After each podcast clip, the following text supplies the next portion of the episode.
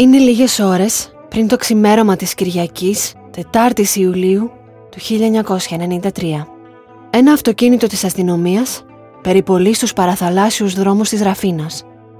Επί της παραλιακής οδού Θάλιας, τα φώτα του περιπολικού πέφτουν πάνω σε μια σκηνή βγαλμένη από ταινία τρόμου. Ένας χλωμός, ισχνός άντρας, με κρίζα μακριά μαλλιά, παραπατάει στη μέση του δρόμου. Τα χέρια του είναι βουτυγμένα στο αίμα και στάζουν σε κάθε του βήμα. Το αυτοκίνητο θα σταματήσει και οι αστυνομικοί θα προσεγγίσουν τον άντρα με προσοχή. Φαίνεται χαμένος, παραμιλάει και δυσκολεύεται να επικοινωνήσει. Θα τον βάλουν να καθίσει και θα εξετάσουν την αιμορραγία στα χέρια του. Θα βρουν το μες στις φλέβες του και αφού θέσουν πρόχειρα τις πληγές, θα ξεκινήσουν επιγόντως για το νοσοκομείο Ιπποκράτη που εφημερεύει. Στη διαδρομή, από την πίσω θέση, ο άγνωστος άντρας θα αρχίσει να μιλάει και να τους λέει πιο ανατριχιαστική ιστορία. Την ιστορία του τέλους της χαράς οικονόμου.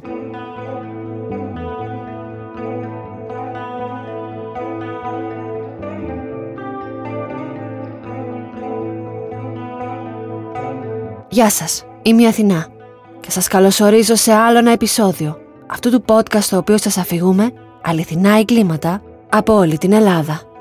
Κάθε εβδομάδα ανοίγουμε ένα καινούριο φάκελο δολοφονιών, απαγωγών, εξαφανίσεων, υποθέσεων που γνωρίζετε καλά και άλλων που ίσως ακούτε πρώτη φορά.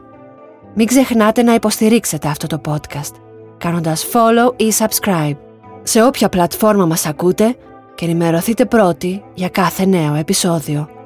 Μπορείτε να μας βρείτε και στο Facebook και στο Instagram, μέχρι θανάτου podcast. Συνεχίζετε να επικοινωνείτε μαζί μου για τις δικές σας εμπειρίες, για υποθέσεις που προτείνετε ή για πληροφορίες που θέλετε να μοιραστείτε. Με μήνυμα στα social media και στο email μέχρι .podcast.gmail.com Η χαρίκλια οικονόμου, η χαρά, συνάντησε το σκοτεινό πεπρωμένο της κάποια στιγμή το 1985 στα Ιωάννινα. Εκεί πήγε ως πρωτοετής φοιτήτρια 19 ετών και γνώρισε τον κατά πολύ μεγαλύτερό της καθηγητή μαθηματικών Επαμινών Δατάτσι. Δεν βρήκα λεπτομέρειες ή πληροφορίες για το πώς ήταν η σχέση τους στα συνολικά 8 χρόνια που έμειναν μαζί. Μπορώ να υποθέσω όμως πως μια νεαρή φοιτήτρια σε ξένη πόλη, αν και στην αρχή θα γοητεύτηκε από την προσοχή που της έδινε ένας τόσο μεγαλύτερος της άντρας, κάποια στιγμή τα είδε το αγεφύρωτο χάσμα τους. Τον Τάτσι, στη δίκη που ακολούθησε αργότερα, τον περιέγραψαν ως εγωκεντρικό και δυστυχή επιστήμονα. Έναν άνθρωπο που εθίστηκε εύκολα και γρήγορα στην ομορφιά και τα νιάτα της χαράς. Όσο τα χρόνια περνούσαν και η χαρά μεγάλωνε μέσα στη σχέση τους, ορίμαζε και άλλαζε, άρχισε να απομακρύνεται.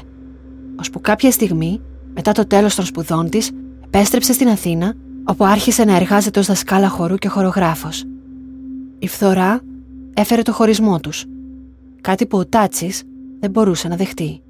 Συνέχισε να επιδιώκει επικοινωνία και επανασύνδεση με κάθε ευκαιρία. Στην αρχή, η χαρά έδειχνε περισσότερη υπομονή και διαλλακτικότητα, αλλά σιγά σιγά τα έχασε κι αυτά. Αφού δεν καταλάβαινε με το καλό, έπρεπε να του το κόψει μαχαίρι. Έτσι, του ζήτησε να μην την ξανανοχλήσει. Ο Τάτσης μέσα στο μυαλό του κατασκεύασε μια παράλληλη πραγματικότητα. Μια παρέστηση μέσα στην οποία η χαρά του ανήκε.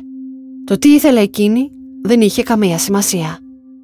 Νωρίτερα εκείνο το έτος, ο καθηγητής ειδοποιήθηκε για μετάθεσή του από τα Ιωάννινα στην Αθήνα και ανακοίνωσε στη Χαρά ότι θέλει να μετακομίσει στο σπίτι της και να μένουν μαζί.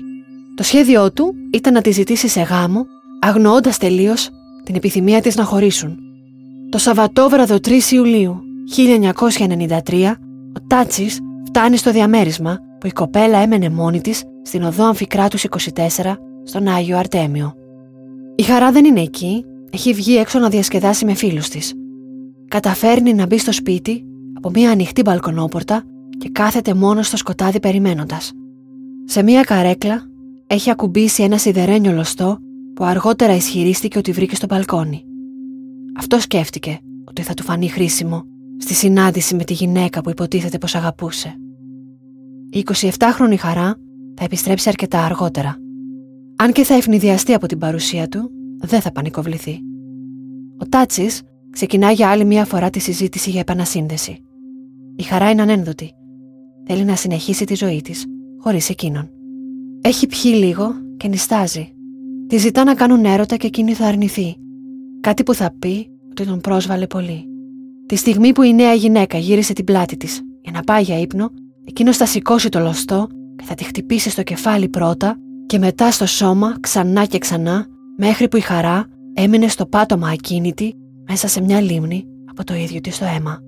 Οι επόμενες ώρες μέσα στο διαμέρισμα θα είναι μια σειρά από ακατάληπτες πράξεις πανικού και τρέλας. Δυστυχώς δεν βρήκα όσες πληροφορίες θα ήθελα, αλλά όπως αναφέρεται σε άρθρο στο αστυνομικό.gr, ο Τάτσης έφερε βενζίνη στο διαμέρισμα και έβαλε στο άψυχο σώμα της χαράς φωτιά με ένα σπίρτο. Αφού οι φλόγες κατάπιαν τα χαρακτηριστικά της και τα ίχνη του, ο δράσης προσπάθησαν επιτυχώς να αυτοκτονήσει, πρώτα προκαλώντας ηλεκτροπληξία με νερό και το πιστολάκι των μαλλιών της κοπέλας και τελικά κόβοντας τις φλέβες του. Λίγο αργότερα εντοπίστηκε στη Ραφίνα από τους αστυνομικούς, εμόφυρτος και χαμένος. Στο δρόμο για το Ιπποκράτιο, ο επαμεινώντας Τάτσης ομολόγησε το έγκλημά του μέσα στο περιπολικό. Αρνήθηκε να κάνουμε έρωτα και μου ζήτησε απαξιωτικά να πάω στην κουζίνα και να της φτιάξω καφέ, θα τους πει. Με την άφηξη στο νοσοκομείο θα συλληφθεί επίσημα και δύο μέρες αργότερα που θα πάρει εξιτήριο θα προφυλακιστεί.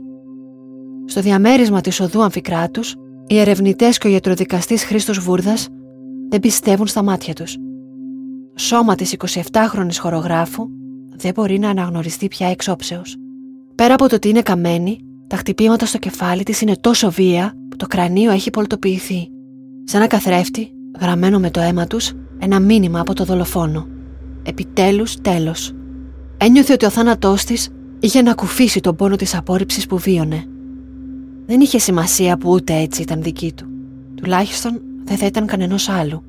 Λίγο καιρό αργότερα, ο επαμεινώντας Τάτσης δικάζεται στο μεικτό ορκωτό δικαστήριο Αθηνών και κρίνεται παμψηφί ένοχος για ανθρωποκτονία από πρόθεση, εμπρισμό, παράνομη οπλοφορία και οπλοχρησία, αφού εισαγγελέας, δικαστές και ένορκοι δεν πίστηκαν ότι βρήκε το λωστό τυχαία στο μπαλκόνι, αλλά ότι εκείνο το βράδυ τον έφερε μαζί του με σκοπό να βάλει τέλος, χωρίς επιστροφή.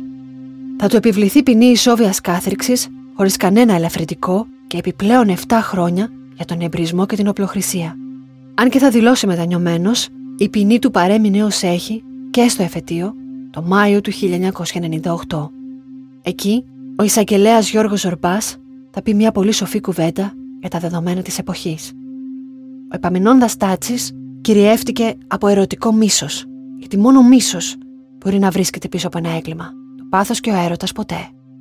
Τον ίδιο μήνα, αλλά ένα χρόνο αργότερα από τη μέρα από η απόφαση του εφετείου, σφράγιζε αμετάκλητα τη μοίρα του Τάτσι, ένα άλλο έγκλημα θα ερχόταν να αναστατώσει την κοινωνία της δεκαετίας του 90. Και στις δύο υποθέσεις, το υψηλό μορφωτικό επίπεδο των δραστών είναι ένα στοιχείο που φαίνεται να πηγαίνει κόντρα στις εγκληματολογικές στατιστικές. Οι δύο υποθέσεις όμως έχουν και κάτι άλλο κοινό. Μας μαθαίνουν ότι δεν υπάρχουν δράστες υπεράνω πάσης υποψίας. Αυτή είναι η ιστορία της Άντα Σίμου. Είναι νωρίς το πρωί της 10ης Μαΐου του 1999 όταν ο δικηγόρος και νομικός σύμβουλος στον ασφαλιστικό κολοσσό Inter-American Γρηγόρης Κούλας αναχωρεί για το Παρίσι. Οι λόγοι του ταξιδιού του δεν είναι σαφείς. Άλλοι λένε πως ήταν επαγγελματικοί, άλλοι πως ήταν λόγοι υγείας. Το τελευταίο χρονικό διάστημα, ο 40χρονος Γρηγόρης φαίνεται με τα βίας να ισορροπεί σε τεντωμένο σκηνή.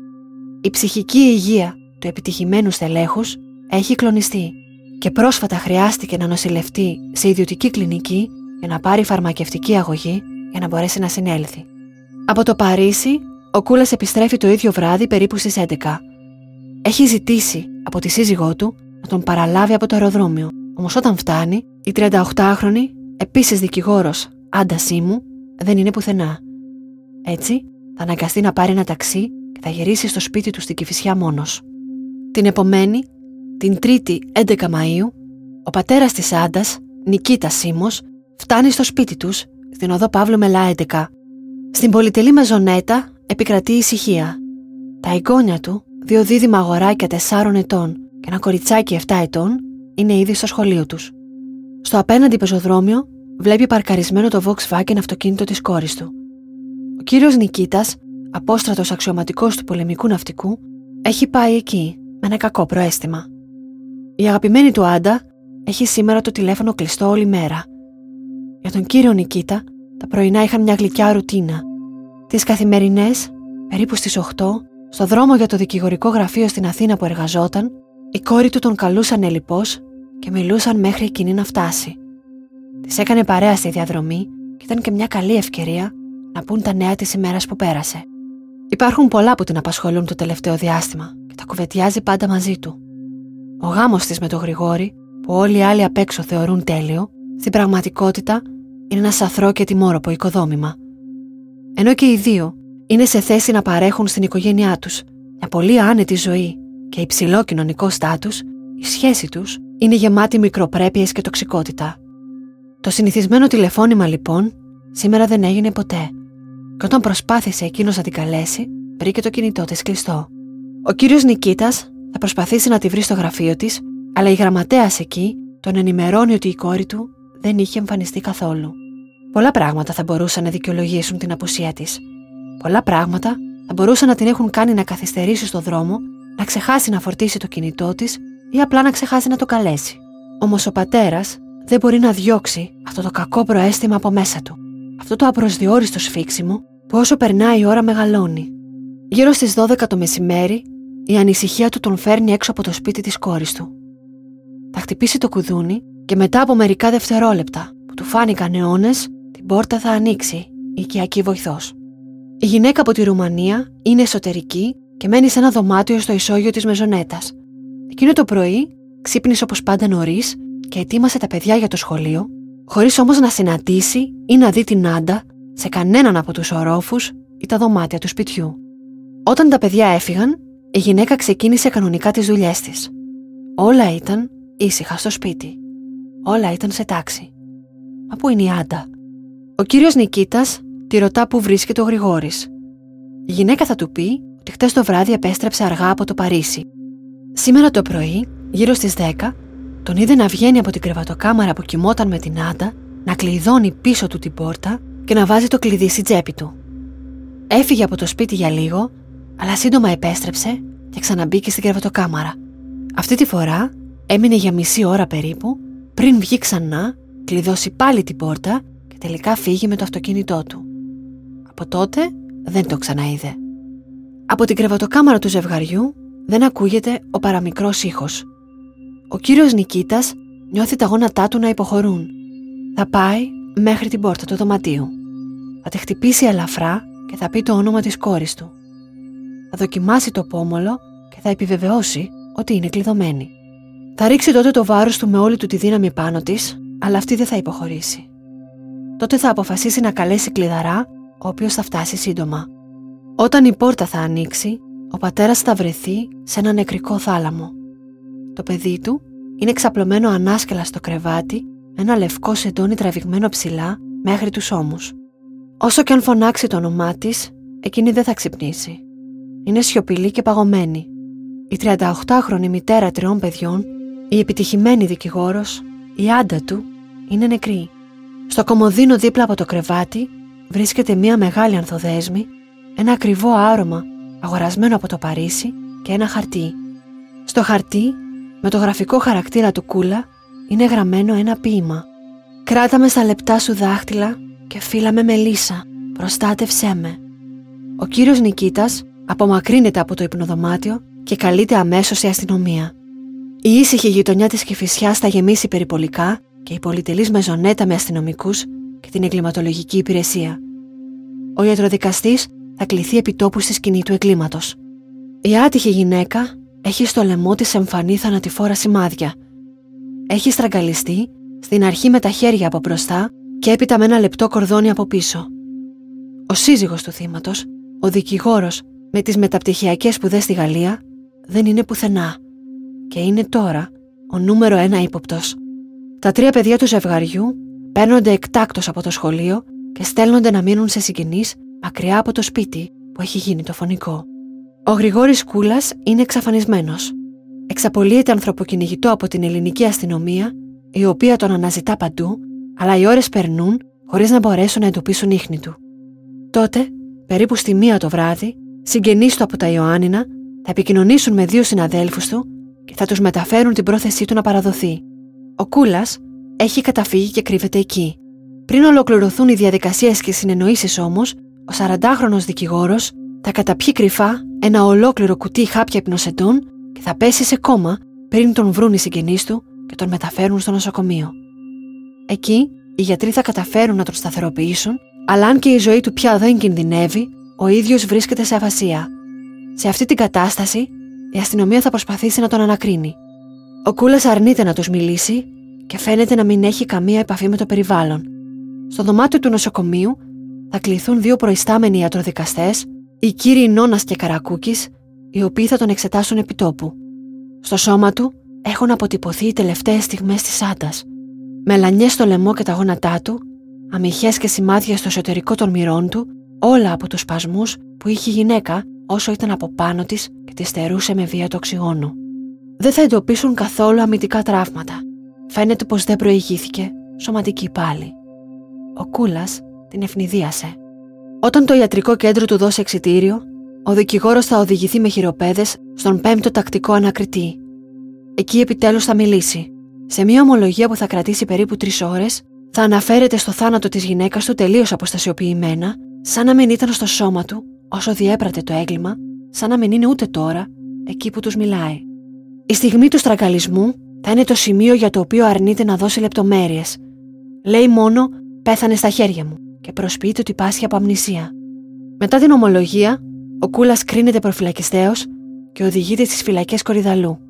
Ο δικηγόρος του θα διεκδικήσει και θα πετύχει επίγουσα ψυχιατρική πραγματογνωμοσύνη. Τρεις ψυχίατροι θα τον επισκεφτούν ξεχωριστά στο κρατητήριο και θα τον εξετάσουν πολλές φορές. Και οι τρεις θα τον διαγνώσουν με βαριά ψυχική νόσο, η οποία όμως, όπως θα πούν, μπορεί να εξηγεί την ακραία του πράξη, αλλά σίγουρα δεν την δικαιολογεί, αφού ο δράστης ήταν σε θέση να καταλάβει το καλό από το κακό. Τη Δευτέρα 29 Μαΐου του 2000, ένα χρόνο μετά τη δολοφονία της Άντας, στο μεικτό ορκωτό δικαστήριο Αθηνών, ξεκινά η δίκη του άντρα που ήταν υπεράνω πάσης υποψίας. Όσοι δεν είχαν διαβάσει τη δικογραφία, δεν μπορούσαν να καταλάβουν πώς και γιατί ένας επιτυχημένος δικηγόρος και οικογενειάρχης κατέστρεψε έτσι τη ζωή της γυναίκας του, αλλά και τη δικιά του. Κάθεται τώρα στην καρέκλα του κατηγορούμενου, ντυμένος από πάνω ως κάτω με μαύρα ρούχα και τα γυαλιά μοιοπίας με το χαρακτηριστικό στρογγυλό σκελετό. Στα χέρια του φοράει ακόμα τη βέρα του και κρατά ένα ξύλινο μπαστούνι που χρησιμοποιεί για να περπατήσει αφού σύμφωνα με τον ίδιο και το δικηγόρο του διαγνώστηκε με σκλήρινση κατά πλάκας. Στη δίκη που θα ακολουθήσει θα δοκιμαστούν πολλά στερεότυπα. Είναι η οικονομική άνεση και το υψηλό βιωτικό επίπεδο αρκετά για να φέρουν την ευτυχία. Πόσο αληθινή είναι η εικόνα που παρουσιάζει ένα παντρεμένο ζευγάρι προς τα έξω; Μπορεί ένας πολύ μορφωμένο άνθρωπος να διαπράξει ένα τόσο βίαιο έγκλημα; Από τη θέση του μάρτυρα θα περάσουν διάφοροι άνθρωποι, ο καθένας από τους οποίους θα βάλει με την κατάθεσή του ένα λιθαράκι στο μοσαϊκό της ζωής και του τέλους του Γρηγόρη Κούλα και της Άντα Σίμου. Οι φίλοι και οι συνεργάτες του ζευγαριού θα μιλάνε για το τέλειο ζευγάρι. Μια οικογένεια που φαινόταν να τα έχει όλα. Βασικός μάρτυρας κατηγορίας θα είναι η αδερφή της Άντας, η Σοφία. Η Σοφία θα είναι εκείνη που με όσα πει θα φωτίσει τα κρυμμένα μυστικά του ζευγαριού μέσα στην πολυτελή τους μεζονέτα. Σύμφωνα με όσα θα καταθέσει, ο Κούλας, ειδικά από τη στιγμή που τον προσέλαβαν στην Interamerican και μετά, είχε μετατραπεί σε έναν υπεροπτικό δυνάστη που μείωνε την Άντα με κάθε ευκαιρία και της μιλούσε άσχημα χωρίς να τον νοιάζει ποιος ακούει. Όσο περνούσε ο καιρός, τόσο λιγότερο ενδιαφέρον έδειχνε για τη γυναίκα του, ενώ σύντομα έγινε εμφανές ότι διατηρούσε συνεχώς εξωσυζυγικές σχέσεις με πολλές και διάφορες ερωμένες. Αυτό που θα τα αλλάξει όλα είναι όταν το Δεκέμβριο του 1998 ο Κούλας μάθει από την ερωμένη του και φίλη της γυναίκας του, Δήμητρα Τσιώνα, ότι η Άντα τον απατά με έναν παλιό της μαθητή, το Χρήστο Κόντο. Με το Χρήστο τους είχε φέρει ξανά σε επαφή τέσσερα χρόνια νωρίτερα η Σοφία, χωρίς φυσικά να μπορεί να προβλέψει την έκβαση της σχέσης τους. Αυτή η πληροφορία θα ξυπνήσει στον Κούλα ένα άλλο εαυτό. Δεν είχε καμία σημασία το γεγονός ότι εκείνος απατούσε την Άντα όλα αυτά τα χρόνια. Ότι την εξευτέλιζε με την πρώτη ευκαιρία. Δεν είχε καμία σημασία ότι ακόμα και για την απιστία της το έμαθε από το στόμα της δικής του ερωμένης. Η πράξη της άντας θα είναι στα μάτια του μια ασυγχώρητη προδοσία. Ο δικηγόρος θα πνιγεί μέσα σε παρανοϊκή ζήλια. Θα επισκέπτεται τώρα τα πεθερικά του και θα κλαίει. Θα του είναι τόσο δύσκολο να το διαχειριστεί που θα υποστεί τελικά νευρικό κλονισμό και θα χρειαστεί να νοσηλευτεί, ενώ θα του χορηγηθεί και φαρμακευτική αγωγή. Λίγες μέρες πριν τη δολοφονία, θα κάνει μια παράξενη συζήτηση με τη γυναίκα του. Θα της αποκαλύψει μία-μία όλες τις δικές του απιστίες, γιατί δίθεν σύντομα θα πέθαινε. Τότε η Άντα, ξεπερνώντας πια το όριο της υπομονής της, θα του ζητήσει διαζύγιο, σφραγίζοντας έτσι, άθελά της, τη δική της μοίρα. Στο δικαστήριο οι δύο άντρες, ο Χρήστος Κόντος και ο Γρηγόρης Κούλας, θα σταθούν απέναντι ο ένας από τον άλλο για πρώτη φορά μετά το φόνο. Ο Χρήστος θα μιλήσει για τη σχέση του με την Άντα και θα αποκαλύψει με τη σειρά του στο ακροατήριο όσα του έλεγε η γυναίκα για το γάμο της. Την τοξικότητα, τη ζήλια, την επιθυμία της να δραπετεύσει. Το πόσο αλαζονικός και κτητικός ήταν ταυτόχρονα ο Κούλας. Το πρωινό μάλιστα που ο πατέρας της την έβρισκε νεκρή, ο Χρήστος την περίμενε στο σταθμό της Κηφισιάς που είχαν δώσει ραντεβού.